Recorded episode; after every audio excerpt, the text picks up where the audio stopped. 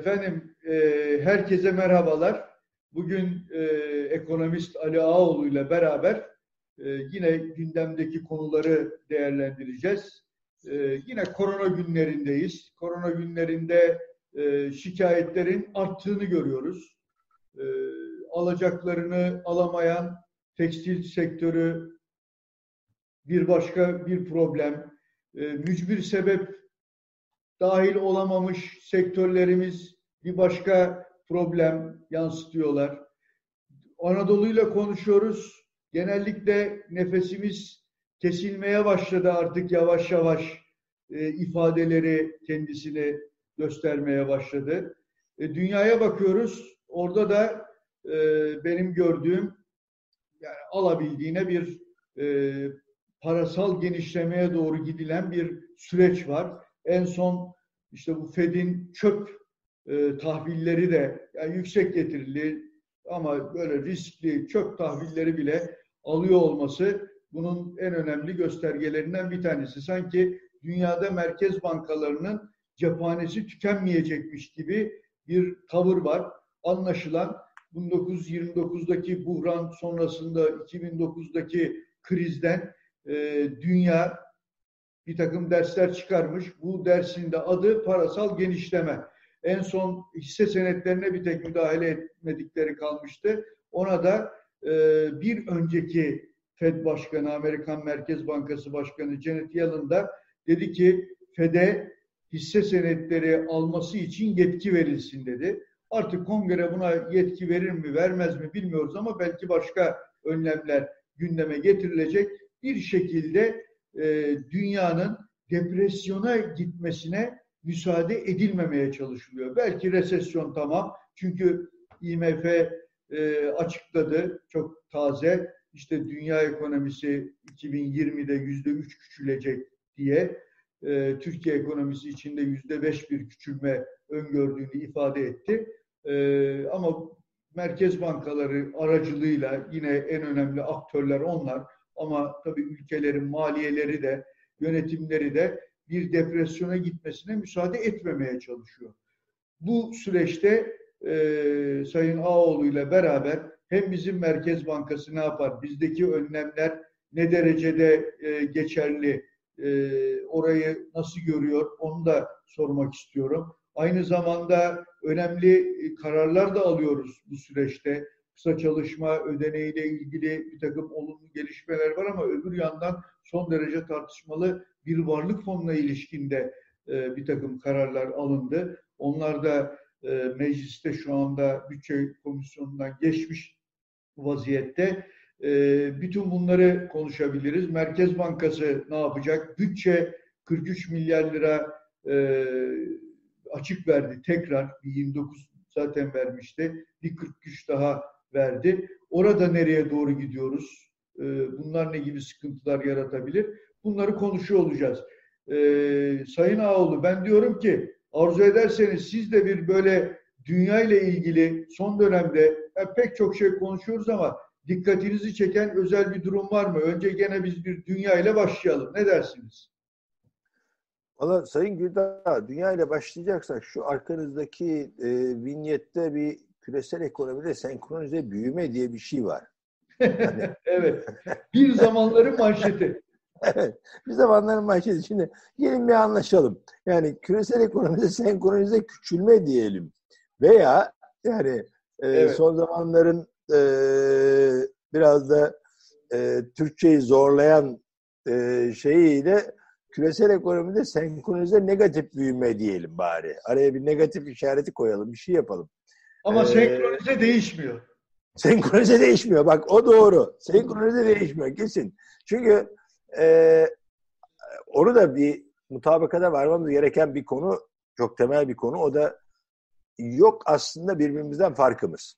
Bir başka deyişle ben bunu son zamanlarda e, birkaç sohbetimizde bizim Türkiye, İstanbul'la Londra arasındaki swap piyasasının birbirine bağı ile ilgili küresel piyasaların e, birleşik kaplarla çalıştığını anlatmıştım. Bunda da biraz fazla ısrarcı olmaya başladım. Çünkü anlatamıyoruz. Aslında finans dünyasında para e, Birleşik Kaplar prensibiyle çalışıyor. Faizin yüksek olduğu yere düşük olan yerden para akıyor. O faizi indiriyor. Buradakini yükseltiyor. Sonuçta ha bu arada şunu da söyleyeyim. Yani birçok ekonomistle de tartıştığımız bir konudur bu. Ee, aslında ekonominin temel göstergesi olduğunu söylerler. Bu şekilde. Ee, bunun teorisini, pratiğini vesairesini hepsini geçtim. Faizdir esas olan. Yani küresel piyasaların esas göstergesi ve indikatörü faizdir. Faiz ne zaman yüksekse o para birimine para akar, ne zaman düşükse o para biriminden para kaçar. Ne, bakınızda böyle bir şey. Fakat bunların arasındaki o akışı sağlayan Birleşik Kaplar'daki o kanalların çalışır olması gerekiyor.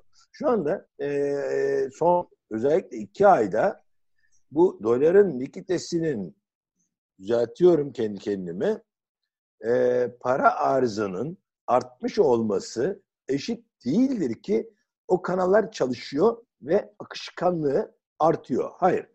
Halen de akışkanlığı ile ilgili problem var. Nerede, nerede problem var? Amerika'da yaratılan dolar Avrupa'ya, Çin'e ve dünyanın geri kalanına akmıyor. Neyle akmıyor? Yani öyle bir mekanizma yok ve güvenle ilgili bir takım problemlerden dolayı akmıyor. Halen daha bu geçerli, halen daha bu devam ediyor. O yüzden hani baktığımızda hani şu anda dolar endeksine baktığımda ki DXY dediğimiz dolar endeksine baktığımızda yüzde yüzde yani yüz seviyesinde çok yakın 99.6 seviyelerinde. Yani bu şu demektir dolar olan talep halen daha devam ediyor.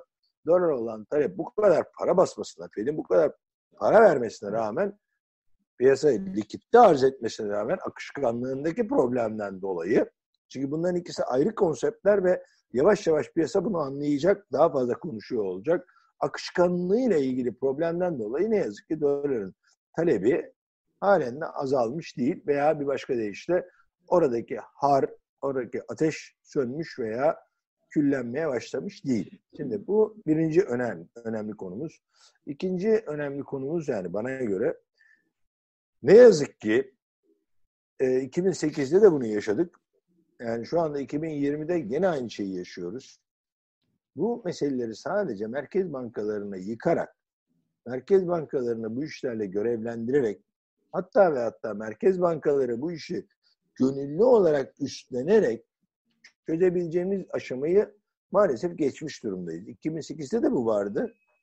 Bugün 2020'de de aynı şey geçerli. O da şu, para basarak veya piyasaya likite vererek maalesef çözemiyoruz. Bunu çözebilmemizin koşulu Main Street'e yani sokaktaki insana para vermek veya oraya e, ulaşabilecek şekilde bir likitte sağlamak gerekiyor. Yani bugün uluslararası yatırım bankalarının talep ettiği likitteyi değil, sokaktaki adamın talep ettiği likitteyi vermemiz gerekiyor. Bunu sadece Türkiye olarak konuşmuyoruz ki biraz evvelki sorunuzun içinde Merkez Bankası da vardı. Aynen. Ee, bizim Merkez Bankamız için de geçerli ama bizim Merkez Bankamız değil, hazinemiz için geçerli ama bütün dünya için geçerli olan çok temel bir şey var. O da sokaktaki adama yani kılcal damarlara inecek bir şekilde likitlerin verilmesi lazım. Bu verilmiyor. Yani bunu halen Main Street'te bir şey yapmak yerine, yardım etmek yerine Wall Street'e yardım eden bir yaklaşımdayız. Yaklaşımda derken biz değil. Dünya böyle bir yerde, Fed öyle bir yerde. Onun bir şekilde değişmesi gerekiyor. Halen daha ısrarla merkez bankalarının bu konudaki gönüllü, garip bir şekilde yani o, o garip gönüllü sahiplenmesini ben çok anlamış değilim. Yani bunun politikacılara yıkmaları ve sadece para politikası değil, maliye politikasıyla da bunları desteklemeleri gerekiyor. Henüz daha oraya gelmedik. İnşallah yakın zamanda geliriz. Yani sorunuzun bir devamı olarak ben yani sorunuzu artı toparlama olarak söyleyeyim. Gene Türkiye'ye döndüğümüzde ne yazık ki son 3 haftadır aynı şeyleri konuşuyoruz. Bu 3 haftanın içinde aynı şeyi söyledik.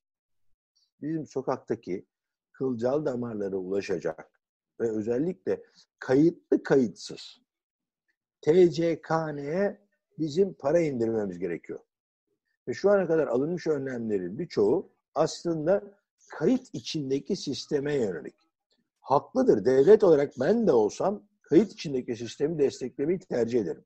Aksi takdirde kayıt dışındaki sistemi desteklediğim takdirde bugün değil ama yarın birçok insanın kayıt dışına gitmesine evet demiş olurum aslına bakarsanız. Ama bu kez bu kez TCKN'ye parayı indirerek birçok insanı kayıt altına alıp aldığımız, kayıt altına aldığımız insanları da bir şekilde takip edebilecek yetenekte ve teknolojik altyapıya sahip bir dünya düzeni içindeyiz. Dijital dünyanın içindeyiz. Yani TCK'neye para indirmemiz lazım. Bu şu demek. Simitçiye, ayakkabı, kuru temizlemeciye, e, geçen gün gördüm. Teşekkür ettim.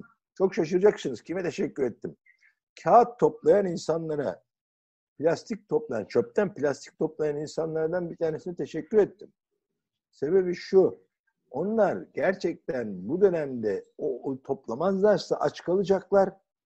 Ve işin kötüsü aslında o çöptekiler her biri birer ham madde. Onlar bu işi yapan insanlara hiçbir sosyal güvenceleri, hiçbir kayıtlı sistemleri olmadan ülke için, ekonomi için, sağlığımız için, çevre için müthiş bir şey yapıyorlar. O insanlara hakikaten minimum, minimum da olsa 300 lira 300 lira, 500 lira 500 lira, 1000 lira 1000 lira bir şekilde destek olmamız lazım. Ve bunu da yapabilmenin yegane yolu TCKN'ye yani Türkiye Cumhuriyeti kimlik numarasına bizim para indiriyor olmamız lazım. Bunun için ne yapılacak derseniz, bunun için para yok. Aynen biraz evvel söylediğiniz gibi bütçe yine açık verdi. 24 milyardan 45 milyar dolara, milyar liraya yükseldi. Doğrudur. Daha da açılacak bu bütçe açığı. Başka çaremiz yok. Yani şu anda başka çaremiz yok. Ha, bunu söyleyen ben miyim diye bugün bu haftaki e, gazete yazımında ben yazdım. Ha, bunu söyleyen ben miyim? Ya ben bana inanmıyorum yani. Bunu söylediğime inanmıyorum ama yok başka çaresi yok bugün.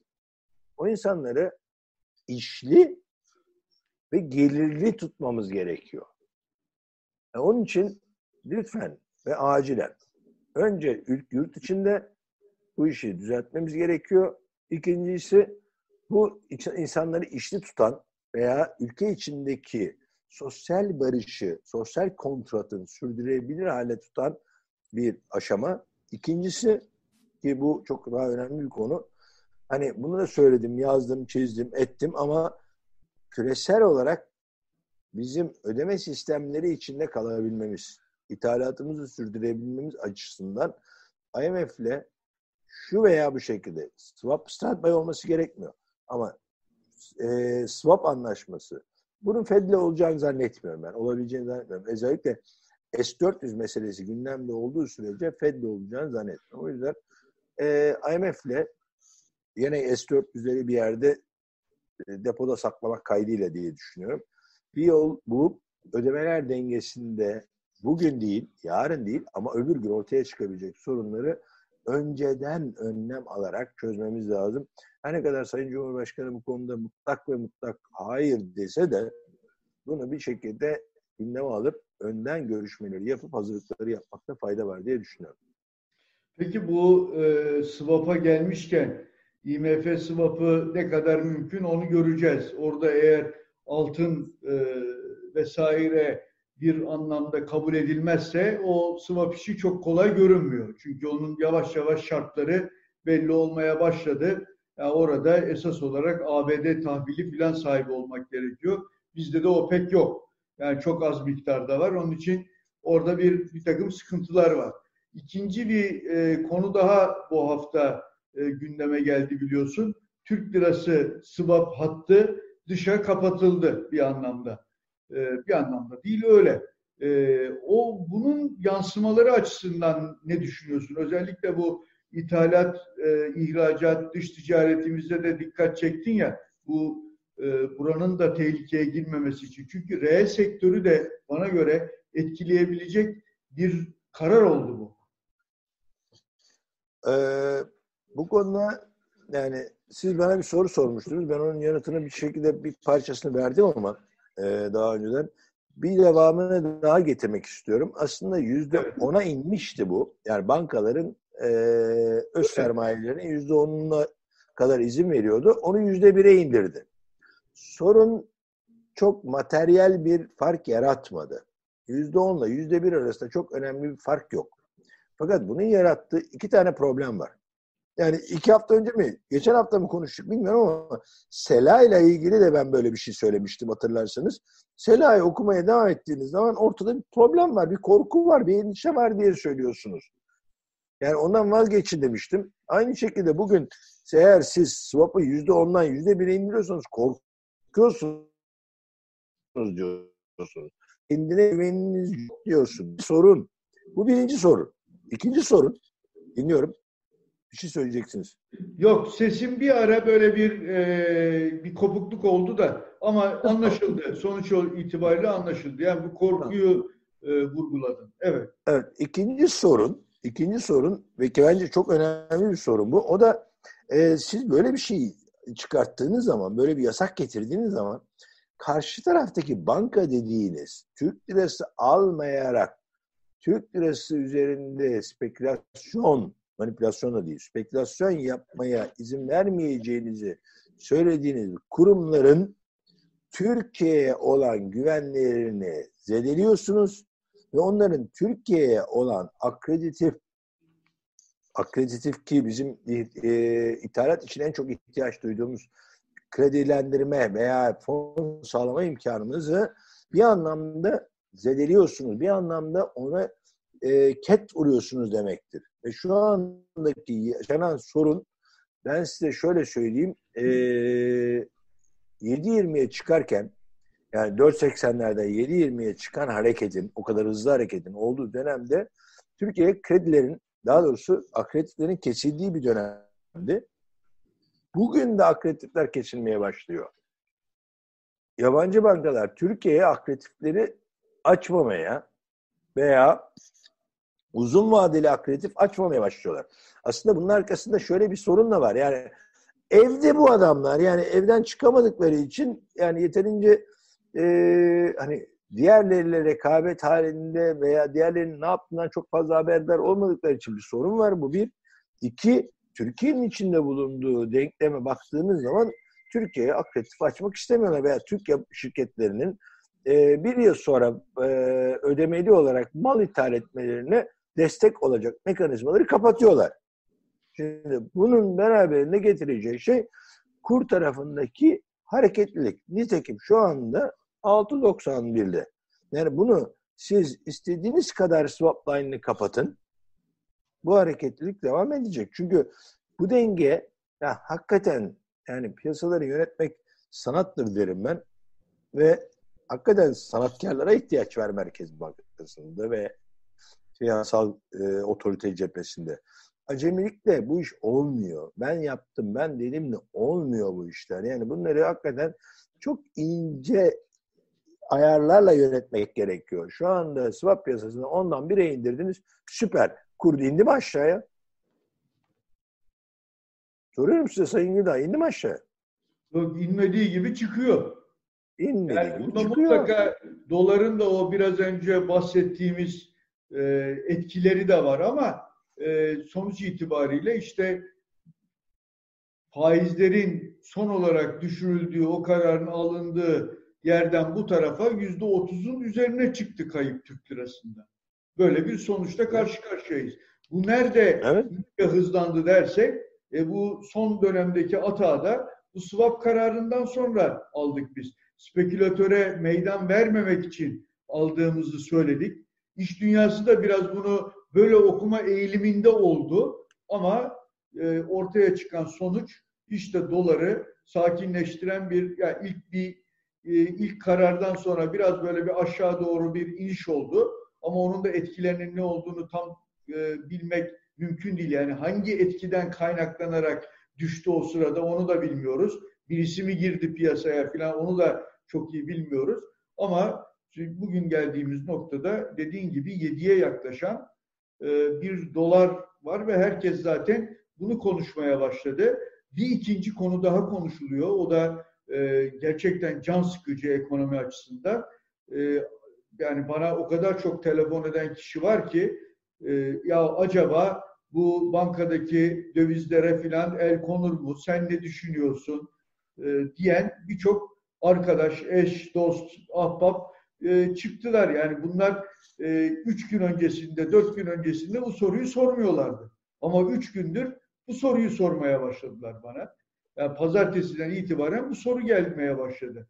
Ya acaba bankalardaki hesaplarda bir şey olur mu? Özellikle döviz hesaplarında.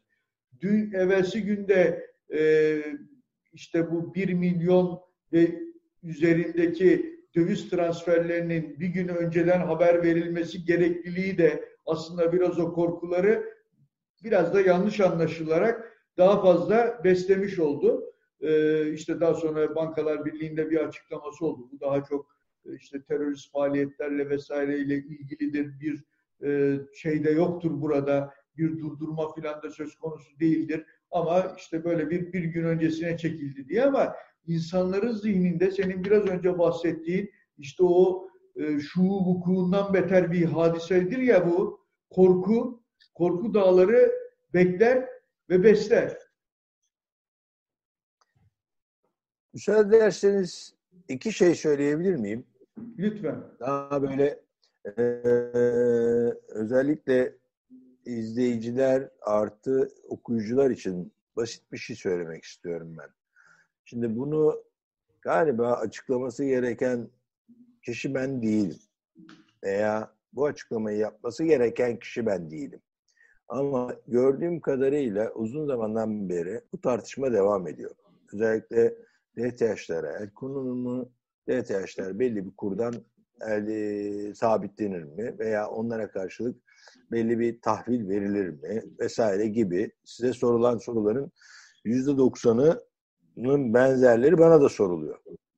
Şimdi ben bir şey söylemek istiyorum burada. Yani bu e, büyük ihtimalle önemli bir yer alacak bizim Cuma günkü yazımızda ama e, şöyle bir şey söyleyeyim. Hiçbir işe yaramayacak biliyor musunuz? Yani DTH'lara el konulması hiçbir işe yaramayacak. Neden derseniz şu anda yaklaşık 195 milyar 200 milyar dolar civarında bir DTH var bankaların elinde. 350 milyar ya da düzeltiyorum 335 milyar dolarlık bir e, döviz kredisi var. Özel sektörün bankalara borcu olan. Şimdi DTH'e bir şekilde el koydunuz. El koydunuz. Aslında 195 milyar dolar el koymuyorsunuz. Bunun 55 milyar, 65, 60 milyar dolarlık kısmı Merkez Bankası'nda. Merkez Bankası'ndaki brüt rezervlerin kendisi bu rakamdan oluşuyor. Swapları, net rezerv, eksi olması falan bunların tamamını geçtim. Yani bu tartışma bambaşka bir tartışma. Onu başka bir zaman konuşuruz ama 60 milyar dolara el koyduğunuz, aslında siz el koyduğunuzda DTH'e Merkez Bankası'ndaki 60 milyar dolar el koydu. 60 milyar doların da 2.8 milyar dolar Amerikan devlet tahvilinde bir kısmı mevduatta ve önemli bir kısmı da altında. Bu altın da Türkiye'de. Yani biraz evvel sizin söylediğiniz e, IMF'e gidelim, altını verelim, swap yapalım dediğinizde aslında altını satmakla swap yapmak arasında teknik olarak çok büyük bir fark yok. E, o bizim işimize yaramıyor. Bizim yapmamız gereken TL verip döviz alacağımız, Tabii. TL verip dolar alacağımız bir swap yapmamız bizi kurtarıyor. Yoksa eldeki rezervleri oraya verip o, o rezervlerle birlikte yaratmak repo yapmaktan çok farkı yok onun. O bizim, öyle, bizim öyle. işimize yaramaz o. Onun üzerine. Şimdi döneyim ben bu el koymam, DTH'lara el koymam. Büyük bir hata olur. Çünkü sadece Merkez Bankası'ndaki kadarına el koymuş olursunuz. O da hiçbir işe yaramaz. Eğer böyle bir hamle yapılırsa ülkeyi 20 yıl geriye götürür. Önümüzdeki 10 yılı da tehlikeye atar. Şimdi hiçbir işe şey yaramayacak. Yapılacak, yapılacak diye bir şey yok. Hani böyle bir bilgi de yok. Ama insanlar hani biraz önce senin korkuya bunun altını kırmızı kalemle çizmem, bunun piyasalara etkisi açısından da yani korkunun ecele faydası olmadığını görüyoruz ya. Bu anlamda e, ifade ettim ben de. Yani bu yöndeki sorular aslında bu korkuların beslendiğini de gösteriyor bize. E, aslında bu korkuların beslendiğini ama devam ettiğini gösteriyor. Yani evet. beslenme derken hani her gün yenileri eklenmiyor belki ama bir korku var, bir endişe var. Halbuki çıkıp birisinin şunu söylemesi lazım ki bu hiçbir derde deva değil, herhangi bir yöntem olarak bunu kullanmayacağız demesi lazım. E, gerçekten de böyle bir şey yok. E, çözüm yolu yok. Ha burada çözüm yolu a yani biraz evvel bahsettiğim gibi e, kamu fonlamasını arttırmak ve oradan TCKN'ye indirilecek olan bir paradan söz ediyorum. E, B hakikaten ayak organ meselesi biraz daha tasarruf edeceğiz önümüzdeki 2-3 yıl. Yani evet biz bize yeteriz belki Türkiye deyip biraz daha tasarruf eden ve fazla da para harcamayan, büyümeyen büyümeyen bir ekonomiyle yaşıyor olabiliriz. Üç, IMF'le bir anlaşma yaparız. Orada TL veririz, dolar alırız. Öyle bir anlaşma yoluna gideriz. Hani dört Fed için onda politik olarak hayli zor. Yani böyle bir yol ve yöntem izlenmesi gereken döneme geldik. Ama bunların için de zorla ve biraz evvel sizin söylediğiniz, e, senin söylediğin şu e, 1 milyon liralık e, döviz işlemlerinin evet. bir gün önceden haber verilmesi olayı aslında gene aynı yere geliyoruz. Şu vukuundan beter işler bunlar. Yani böyle bir şey neyi çözüyor diye baktığında neyi çözüyor? Sorarım size Hakan Beyciğim. Neyi çözüyor? Ya bir belki böyle birazcık e, hani geciktirme ya da orada dur bakayım ben şimdi bunu yapmayayım masak bakacak buna filan gibi bir böyle insanları tedirgin edebilir ama yani e, valla bundan korkusu olanlar belki tedirgin olur ama çoğunluk hiç de buna e, takılmaz. Yapacağı işlem varsa diğer korku daha yüksekse ona hiç takılmadan doğrusu e, bu transferi de gerçekleştirir. Bu kadar. Bir gün, bir hafta, bir ay. Evet. Yani çok anlamlı şeyler değil bunlar. Yani hakikaten yani samimi olarak söylemek gerekirse bunlara çok gerçekten takılmayalım. Yani ve bunlarla da vakit de kaybetmeyelim. Yani ne siz konuşarak ne ben konuşarak vakit kaybetmeyelim.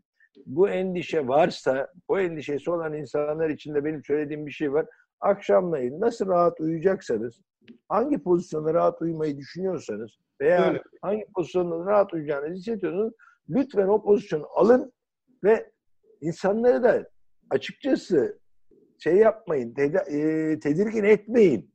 Yani çünkü evet. bu bir de bulaşıcı bir etki yaratıyor. Gereksiz bulaşıcılık yar- e, yaymayın. Yani evet. kim ne istiyorsa onu yapsın ama hakikaten samimi olarak söylüyorum bunu. Sussunlar. Ne gerekiyorsa nasıl hissedeceklerse onu yapsınlar ama daha fazla sorgu sual etmesinler. Evet. Çünkü size soran, bana soran insanlar aslında katlanıyor. Ya kendi kendilerini katlıyorlar. Nasıl rahat etmek istiyorlar? Şöyle yapsınlar. Ve bu konuda tartışmasınlar ne olur. Gerek yok. Peki, bir şey yaramayacak. Peki böyle e, biraz kısa kısa gidelim. Ben şöyle bir iki konuya daha değinmek istiyorum. Bir, e, kur tarafını konuştuk bir parça ama böyle bir süreçte Merkez Bankası 22 Nisan'da gene toplanacak. E, ne yapar? Valla e, önümüzdeki haftaki toplantıda şimdi faizle ilgili bir, bir durum yok bana göre. Yani faizi şu anda işte 100 bas puan indirmişsiniz, 200 bas puan indirmişsiniz, 500 bas puan indirmişsiniz. Çok alakalı bir durum yok ortada. Yani şu anda ha bugünlerde o günlerde değiliz daha doğrusu öyle söyleyeyim. Yani hani şöyle söyleyeyim kavgada yumruk sayılmaz diye bir laf vardır. Evet. Bugünlerde o günlerdeyiz. Kavgada yumruk sayılmaz. Şimdi e, yapılması gereken iş yapısal, gerçekten yapısal. E, Hazine, Hazine Maliye Bakanlığı, Merkez Bankası ve BDDK bütün kurumlar olarak, ekonomik politika yapıcıları olarak değerli toplu bir paket. Şu ana kadar bir yeni paket açıklandı. Geçenlerde bir e, denetim kurumundan böyle bir değerli toplu bir şekilde ne yapıldığı ile ilgili bir rapor geldi. Onlara da teşekkür eden bir mail gönderdim. Sebebi de şu. Duymuyorum. Yani ben duymuyorum. Bilmiyorum siz duyuyor musunuz hepsini ama ben hepsini duymuyorum. Yani çok önlem açıklanıyor. Ama ya bundan senin, değerli benim toplu... duymamın ötesinde yani COBİ'ler duymuyor. Asıl ulaşması gereken yerler ulaşmıyor. Evet tam onu söylüyorum. Yani iyi ki dedim böyle bir şey yapmışsınız çünkü bir şey olarak yani büyük bir paket olarak olmasa bile derli toplu bize anlatan bir şey yapmışsınız. Teşekkür ediyorum dedim onlara. Şimdi bunu aslında onların değil yani bu ve benzeri kurumların değil devletin kendisini yapması gerekiyor. Geçtim yani bu, bu, bu önemli bir konu. Geçtim Merkez Bankası ne yaparla ilgili hiçbir fikrim yok. Yani beklenti ya, 50 bas puan indirim yönünde. Yani 9 ya 150 indirir. 150 indirir diyeyim ben kafadan. Ne fark ediyor? Yani Hayır, 50, 100, 150, 200 hiçbir şey önemi yok.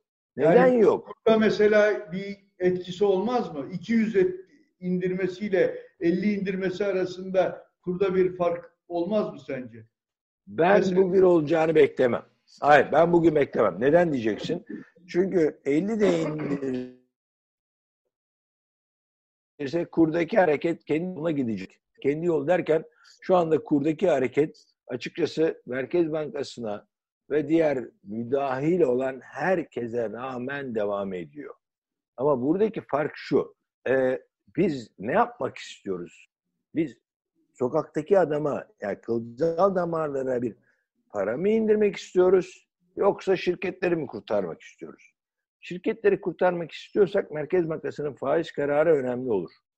Ama kılcal damarlara inmek için bir takım yöntemler belirleyecek ve onlar yolunda gideceksek Merkez Bankası'nın faizinin çok fazla bir önemi yok. Çünkü kılcal damara inen TCKN'ye verilmiş olan kredinin gidip döviz alacak hali yok.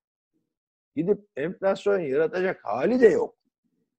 Yani orası yani hakikaten e, nasıl diyeyim e, hayatta kalma mücadelesini veren seviye orası. Oranın bir spekülatif davranışta bulunması çok zor. Onun için önce orayı korumamız, önce orayı ayakta tutmamız, önce o insanları hayatta tutmamız gerekiyor. Sonra bakacağız biz bu enflasyona mı yol açar, kura mı etki eder, ona bakacağız. Kura etki ederse başka bir yol izleriz, olur biter. Faizleri çok sert bir şekilde arttırırız, olur biter. Ama yani, bunun yolu swap'ı kısmaktan değil. Yani faizlerle şu sırada oynamak yerine e, işte ya sokaktaki insana para e, direkt enjekte edecek, şirketlere belki direkt enjekte edecek yol ve yöntemleri geliştirmek faiz indiriminden daha akılcı ve daha etkili bir yol olur mu diyoruz. Kesinlikle böyle söylüyorum. Evet. Çünkü şu anda faizi indirmek şöyle düşünün yani ben herhangi bir arabam var. Arabamı satacağım. Arabamı satmak için bir bayiye gidiyorum veya bir e, ikinci el araba satışına gidiyorum. O aradan bir komisyon alıyor. Oradan gidiyor bilmem işte vade talep ediyor benden. Bir şeyler oluyor. Ya onun yerine ben kardeşim arabamı şu andaki piyasa fiyatının yüzde beş altına satıyorum, yüzde on altına satıyorum. Sahibinden .com bu arada reklam oldu ama kusura bakmasın. Evet. Yani, tamam zaten tam duyulmadı. İnternet sitesinde, ha. bir internet sitesine koyuyorum. Çat diye bu arabayı yüzde beş altına satıyorum. Zaten evet. benim bir komisyoncu ödeyeceğim parayı ben zaten orada indirim olarak zaten yansıtıyorum fiyatıma. Çat diye arabayı satıyorum ve gitmesi gereken yere gidiyor benim araba satışım. Aynı şeyin burada şeyde yapılması gerekiyor. Yani gelir da ve dağıtma konusunda da yapılması gerekiyor. Faizi indireceğim. Yani şöyle düşünün. Faizi indireceğim. Yani Nasrettin Hoca misali olacak biraz ama faizi indireceğim. Şirket borçlarını ödeyecek. O borçlarından e, satın aldığı mal, satın aldığı tedarikçilerine ödemelerini yapacak. Onlar altındaki personele maaş ödeyecekler. Ben bu arada kendi altındaki personele maaş ödeyeceğim. Ya aradan iki ay, üç ay geçiyor. E, üç ay sonra zaten hepimiz çalışmaya başlıyor olacağız. Öyle bir dönem vaktimiz yok.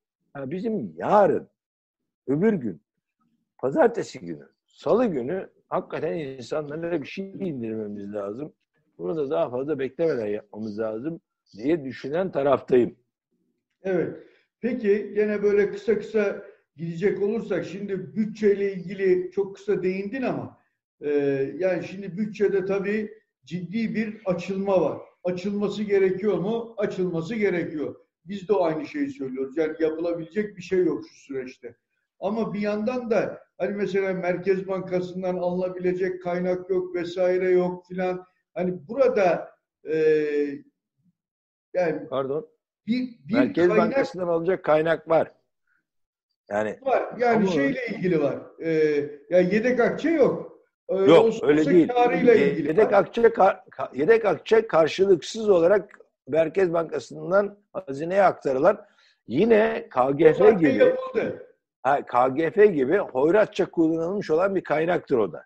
Evet. Şu an halen daha hazinenin ihraç edeceği bir özel bono bu özel bonoyu e, şeye vereceğiz. Merkez Bankası'na vereceğiz. veya iskonto ettireceğiz veya o bonoya ve taahhüte karşılık Merkez Bankası'ndan kısa vadeli avans çekeceğiz, hazineye aktaracağız, hazine bu dağıtımı yapacak. Evet. Yo benim kastettiğim şu. Geçen sene biz işte 82 milyar lirayla başladık. Açıkla e, hedefle başladık. Sonra 124-125 milyar lirayla seneyi kapadık. Ama onu kapatırken kullandığımız bazı kaynaklar oldu. Bir kerelik kaynaklar. Bunun en önemlisi de Merkez Bankası'nın yedek akçesiydi. Onu söylüyorum. Ee, hani bu sene Doğru. Merkez Bankası'ndan böyle bir yedek akçe desteği almak mümkün değil bütçeye.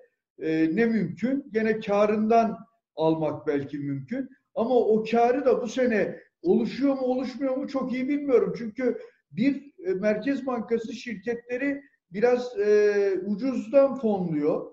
İkincisi yani e, ilk üç aya falan baktığım zaman ben hani orada bir Merkez Bankası'ndan alınacak bir kar da oluşmadı kanaati bende güçlendi. Senin gözlemlerin nedir?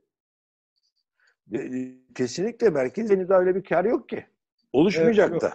Yakın zamanda oluşması mümkün değil. Değil. değil. Yani burada ya orada en azından ben, not düşmek açısından söylüyorum. Yani e, tamam. e, buna karşı yapılabilecek şu var anlamında değil. Çünkü olağanüstü bir dönemden geçiyoruz şimdi. Kesinlikle yani, öyle.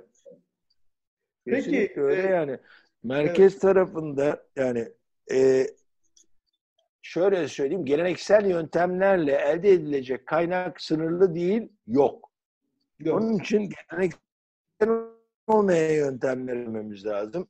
Bu geleneksel olmayan yöntemlerden de kastımız zaten hani bizim malumu artık teknik olarak e, bono ihraç edip o bononun şey, oraya geleceğim. Yani e, teknik olarak bono ihraç edip bu bonoyu Merkez Bankası'na repo vermek veya iskonto etmek gibi gibi adı böyle fantastik görünen bir takım şeylerin e, çok uzatmayalım para basmamız gerekiyor yani. Evet. Yapacak bir şey yok. Peki. Ve bunda neden şey- direndiğimizi de anlamıyorum. Yani gerçekten evet. anlamıyorum. Sadece burada bir tek anladığım şey kime nasıl vereceğimizle ilgili bir mekanizma aranıyor ise ben bir mekanizma önerisinde bulundum. Yani halen daha da tekrar ediyorum. Vergi veren TCKN sahipleri hariç bak vergi verenler hariç ben vergi veriyorum. Sen vergi veriyorsun. Vergi verenler yani herhangi bir yerde SGK'lı, kayıtlı, kuyutlu olanlar hariç geri kalan herkesin TCKN'sine 500 lira para veririm. 1000 lira para veririm. 750 lira para veririm. Bir şey veririm. 3 ay veririm. Çok uzun değil. 3 ay. Yeter ki bu insanlar hayatta kalsınlar. Aç kalmasınlar. Evet. Çünkü o insanlara ihtiyacımız var ileride. Peki e, buradan şimdi gene bir e, bizim geleneksel konularımızdan birine sıçrayalım. Bunu da belki böyle bir ayrıca da işleriz. Altın aldı başını gidiyor. Yani e, geçen konuştuğumuzda 1650'lerde filan kalırsa çok fazla bir hareket olmayabilir diyorduk ama e, 1700'leri de aştı altın. Daha da gidecek yönünde e, bir şey var, beklenti var. E, senin son değerlendirmen nedir bununla ilgili? Valla e, bu geleneksel derken Türkiye için geleneksel dünya içinde artık geleneksel hale geldi bir yatırım aracı. Ve şu anda göründüğü kadarıyla altının e, yıldızı parlamaya devam ediyor. Yani bir şeyi de yok. Rakibi maalesef yok. Hani bir ara Amerikan tahvilleri de gündeme gelmişti ama çok fazla yani altına kıyaslanması zor bir durum. Hani şu anda benim gördüğüm kadarıyla yani ilk aşamada şu anda hemen grafiklerime bakıyorum ben. Ee, ilk aşamada 1790'lara kadar yolu var. 1798, 1800'e kadar yolu var. Yani ons bazında konuşuyoruz. Ee, şu anda çünkü önü açılmış durumda. 1715'lerde şu anda 1798 1800'lere kadar yolu var. Aslında orayı hak ediyor mu diye bakarsanız Valla doğrusunu isterseniz gümüşün desteklemediği bir hareketten dolayı altın orayı hak etmiyor. Gümüş altın orada inanılmaz altın yine açılmış durumda. Biraz orada bir toparlanma veya eğer gidecekse altın Gümüşün de altını bir parça desteklemesi lazım diye düşünüyorum. Ama şu anda gördüğüm kadarıyla bu destek henüz daha gelmiyor. Altın gümüş paritesi 110 seviyesinde ki e, yani yaklaşık son 20-25 yıllık e, perspektifte 55-65 dolar arasındaki hareketin 110 dolara çıkmış olması. 130'a çıktı oradan 110'a geri gelmiş durumda. E, o yüzden altını tek başına götüreceklerini, götürebileceklerini de düşünmüyorum. Gümüş ona eşlik ederse mutlaka ikisi birlikte 1800 dolara kadar çıkabilir. Ama bu arada gümüş biraz daha fazla hareket etmiş olabilir diye düşünüyorum. Ya internet bağlantısında biraz sorun var galiba ama benim e, algıladığım yani bu 25 yıllık ortalamalara bakarsan e, gümüşle altın arasındaki e, parite farkı diyelim e, 55-60 dolarlar civarındayken e, şimdi bu 110'lara kadar çıkmış vaziyette. Bu e, ya gümüş buna eşlik edecek, bu arayı kapatacak diye düşünüyorsun e, ya da e, bir zaman sonra altın da geri gelme ihtimali var. Öyle evet mi? yani 55 doğru söylüyoruz ama şöyle 55-65 dolar değil 55-65 parite. Yani parite işte parite, dolar pardon. Paritesi. 55-65 parite yani birbirleri arasındaki yani, yani evet, tamam. Peki yani evet, orası ben bir daha olsun, gümüş onsuna böldüğümüz zaman ulaştığımız pariteden. Evet aynen öyle ama e, ben orayı bir, bir daha anlaşılsın diye tekrarladım. Çünkü senin tamam. sesinde böyle kopukluklar oldu. Peki e, tamam. petrolde ben, bir başka... Ben tekrar düzelteyim o zaman. Evet. Ya şöyle petrole gelmeden şöyle düzelteyim. Altının onsunun gümüşün onsuna bölünmesiyle oluşan bir parite var. Ben buna yıllardır AGU paritesi derim. Bu AGU paritesinin şu andaki seviyesi 110, bir ara 130'u gördü ama bunun son 25-30 yıllık perspektif baktığınızda hareket bandı 50 ile 65 dolar arasında bir yerde. Yani şu anda altın gümüşe göre çok değerli. Ya altın saçma sapan değerli ya gümüş saçma sapan ucuz. Şimdi son 30-40 yıllık perspektife baktığımızda böyle bir parite var ise son birkaç haftadır böyle bir absürtlük varsa bunu bir şekilde düzeleceğini düşünüyorum veya düzelmeli diye düşünüyorum. Çünkü altının da yukarı gidebilmesi için gümüşün onu desteklemesi lazım. Onu evet. bir not olarak altını çizeyim. E, petrole geldiğimizde Hakan Bey çok zor yerden sordunuz ya. Bilmiyorum. Yok canım siz de bilmiyorsanız artık petrolü kimle konuşacağız biz? İşte daha geçen hafta konuştuğumuz gibi hani böyle bir çıkıyorduk. Bu kesinti yetmedi. O anlaşılmış oldu. 10 milyon varillik kesinti de yetmedi. 20 milyondan filan şimdi bahsedenler var ama e, geçen sefer ortaya koyduğum bir perspektif vardı. Yani bu kolay kolay e, yani 35-40 dolarlarda kalıcı olamayacak gibi görünüyor. Çünkü petrolde bazı başka yapısal sorunlar var. İşte her yerde petrol üretimi e, işte üst seviyede devam ediyor. Depolar doldu. Belki artık bir takım kuyuların kapatılması noktasına gelinecek. Bunun başka yolu yok. Geçenlerde ben bir yorum dinledim. Dediler ki ucuz e, petrolün yine e, şeyi panzehiri e, ucuz anlamda ucuz olanların daha doğrusu pahalı kalanların kapatılması şeklinde olur.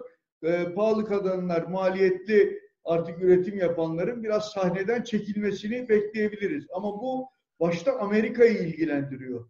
Orada ne, ne gibi gelişmeler olabilir? Süper. Şöyle e, hızla cevap vereceğim. E, vakitle ilgili problemimiz olabilir. Evet. Dünyada şu anda en büyük 3 petrol üreticisi. Bir Suudi Arabistan 12 milyon varil, iki Rusya 11 milyon varil, üç Alman şey Amerika 10 milyon varil. Evet. Rusya ve Amerika, pardon düzeltiyorum. Rusya ve Suudi Arabistan devlet kontrolünde petrol şirketlerine sahip. Amerika tek başına özel sektörün olduğu bir yer. Şimdi bu özel sektörün olduğu yerde devlet eğer üretimi kısın diyemiyorsa, demiyorsa bu üretimi kesilmesi çok zor veya üretim kısıntısına gidilmesi Amerika'da zor. Amerika üretim kısıntısı yapmadığı bir yerde de bir dünyada da petrol fiyatlarını belli bir yerde tutmak neredeyse imkansız. Çünkü evet. hakikaten her taraftan petrol fışkırıyor. Herkesin depolama kapasitesi sonuna kadar zorlanacak. Evet. Ama çok zor olacak. Amerika'nın eğer kamu eliyle petrol arzını kısıtlamaya gidemiyorsa eğer Amerika'daki petrol şirketleri batarak bu petrol arzını kısıntısına gidecekler.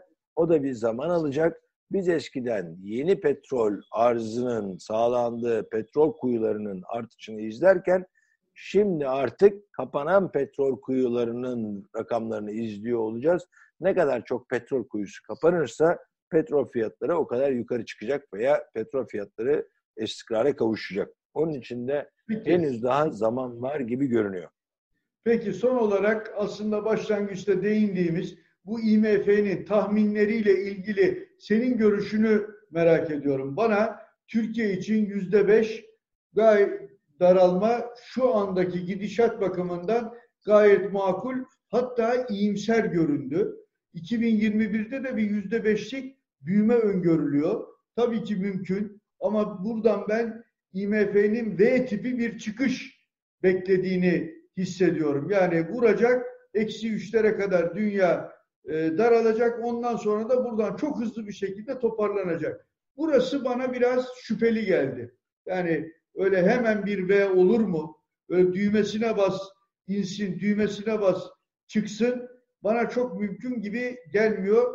Dünyanın zaten var olan problemleri eşliğinde. Bir toparlanma olacaktır ama bana sanki o süreç biraz daha uzun sürecek gibi geliyor. Türkiye için de yüzde beşlik e, doğrusu daralmayı maalesef ve maalesef bugünkü koşullara baktığımda bu uzun sürerse, 6 ayı bulursa e, en az yüzde yirmilere doğru gidebilecek, yüzde on beşlere doğru gidebilecek e, bir şey görüyorum ben. Daralma öngörüyorum. Unutmayalım 2001'de biz ilk çeyrekte falan bunları yaşadık. Böyle e, büyük daralmalar oluyor.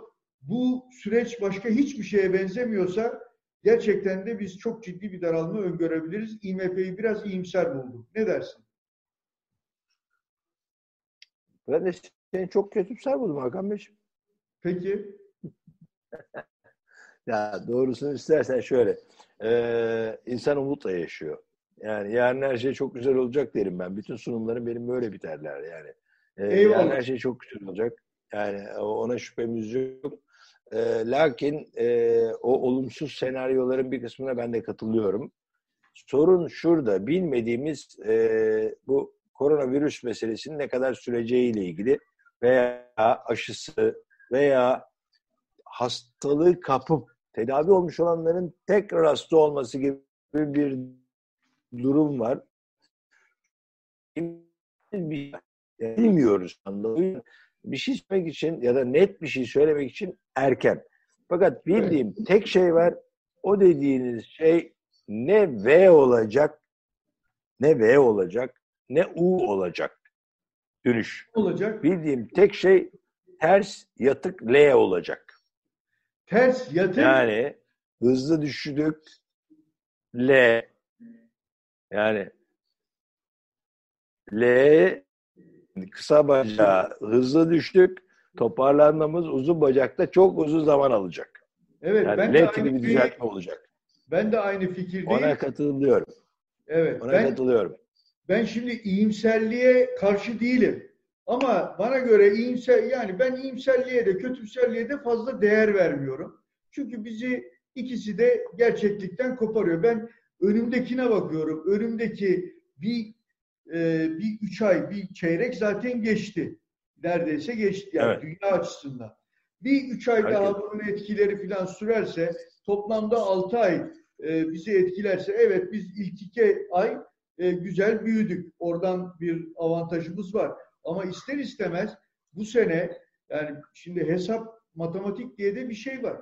Turizmden gelirler neredeyse sıfıra yakın. E, ulaştırma ki özel tüketim harcamalarında çok önemli bir yer tutuyor. Yüzde 16-17 civarında bir yer tutuyor. Orası neredeyse e, yani yüzde 50'den fazla daralma var. İşte akaryakıt e, benzin istasyonlarına bakıyoruz. Yüzde 75 kimi yerlerde İstanbul'da ama ortalamada da yüzde 40-45'lik bir daralma var.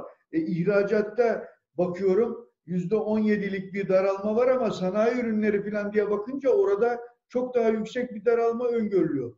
E şimdi dış ticaretten, ihracattan bir olumlu katkı olmayacaksa, tüketimde de özel tüketim harcamalarında da çok ciddi bir düşüş varsa, restoran kapalı, e, elektrik harcamalarına bakıyorum yüzde on yedi Nisan ayının e, da girdiğimiz nokta. Bu sürerse diyorum ben de tabii hani Nisan sonunda bitti. Mayıs'ta biz tekrardan işler canlanmaya başladı. Haziran ortasında da seyahat yasakları kaldı. Turistler gelmeye başladı.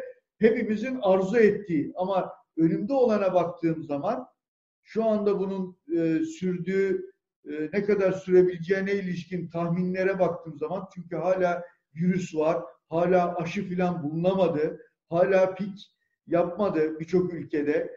E, hala e, önümüzdeki süreçte bununla ilgili ikinci salgınlar olur mu olmaz mı diye konuştuğumuz bir ortamda biz ya üretimi tekrar başlatabilecek mesela e, bağışıklık pasaportu filan gibi hani şimdi Almanya'da İngiltere'de konuşuluyor ya antikor taramaları yapalım. O antikor taramaları üzerinden koronavirüsle mücadelesinden başarıyla çıkmış, bunu atlatmış, bağışıklık kazanmışları belirleyelim, onlarla üretime devam edelim diyen bir e, yaklaşım ortaya çıktı. Çünkü başka türlü ekonomiye geri dönmek mümkün değil.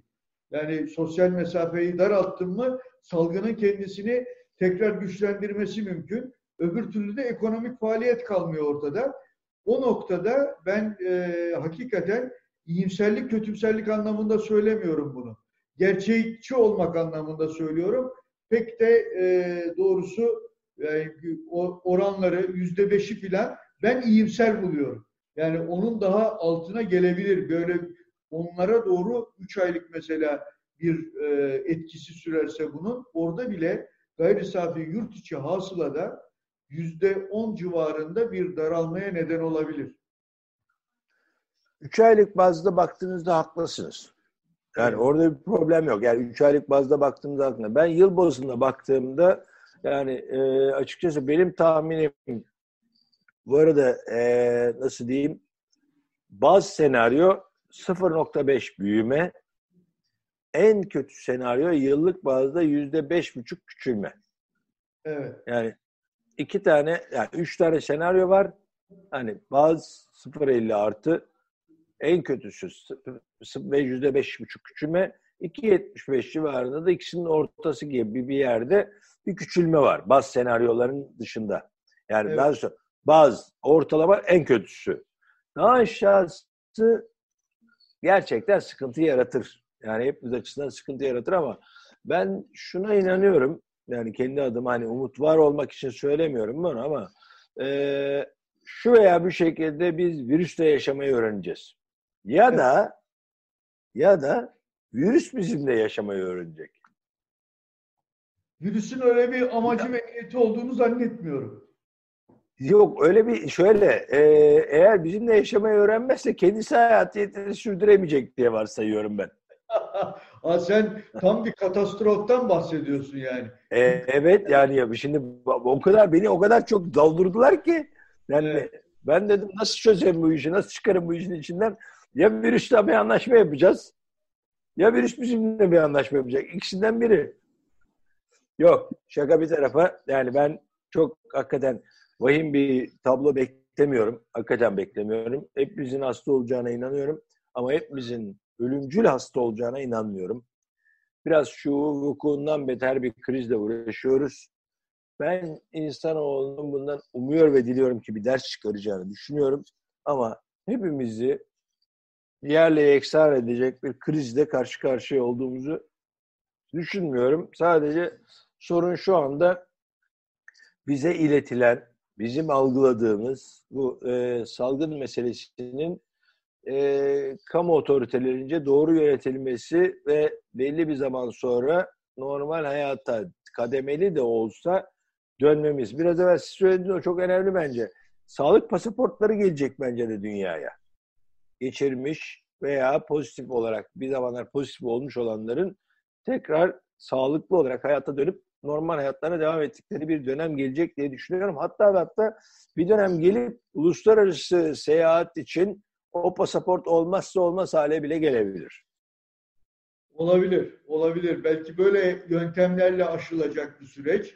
Ama bunların da tabii yapılması, bütün toplum açısından taranması vesaire bayağı bir zaman alacaktır diye düşünüyorum. Ondan önce evet. de sosyal mesafeyi kaldırmak çok zor olacak. Ee, yani psikolojiyi de düşünmek lazım bu konuda. Psikolojik olarak kaldıramayacağız bu arada. Çalışanlar, çalışanlar da sonuçta e, mavi yakalılar fabrikada, işte e, beyaz yakalılar evde, patronlar evde. Bu bir müddet sonra çıngar çıkarır. Çıkarır. Evet. Neyse. Bakalım. Güzel Peki. günler hep birlikte diyelim. Sağlıcakla kalsın bütün izleyenlerimiz. Asıl dileğimiz Aynen. ve de umudumuz o yönde. E, aşılacağını düşünüyoruz ama uzun sürebilecek bir psikolojik ve ekonomik savaşa da kendimizi hazır tutmamız lazım. Sağlıcakla kalın. Ali Ağoğlu, Hakan Güldağ, Şans Sohbetleri yeniden karşınızda olmak üzere şimdilik hepinize hoşça kalın diyoruz.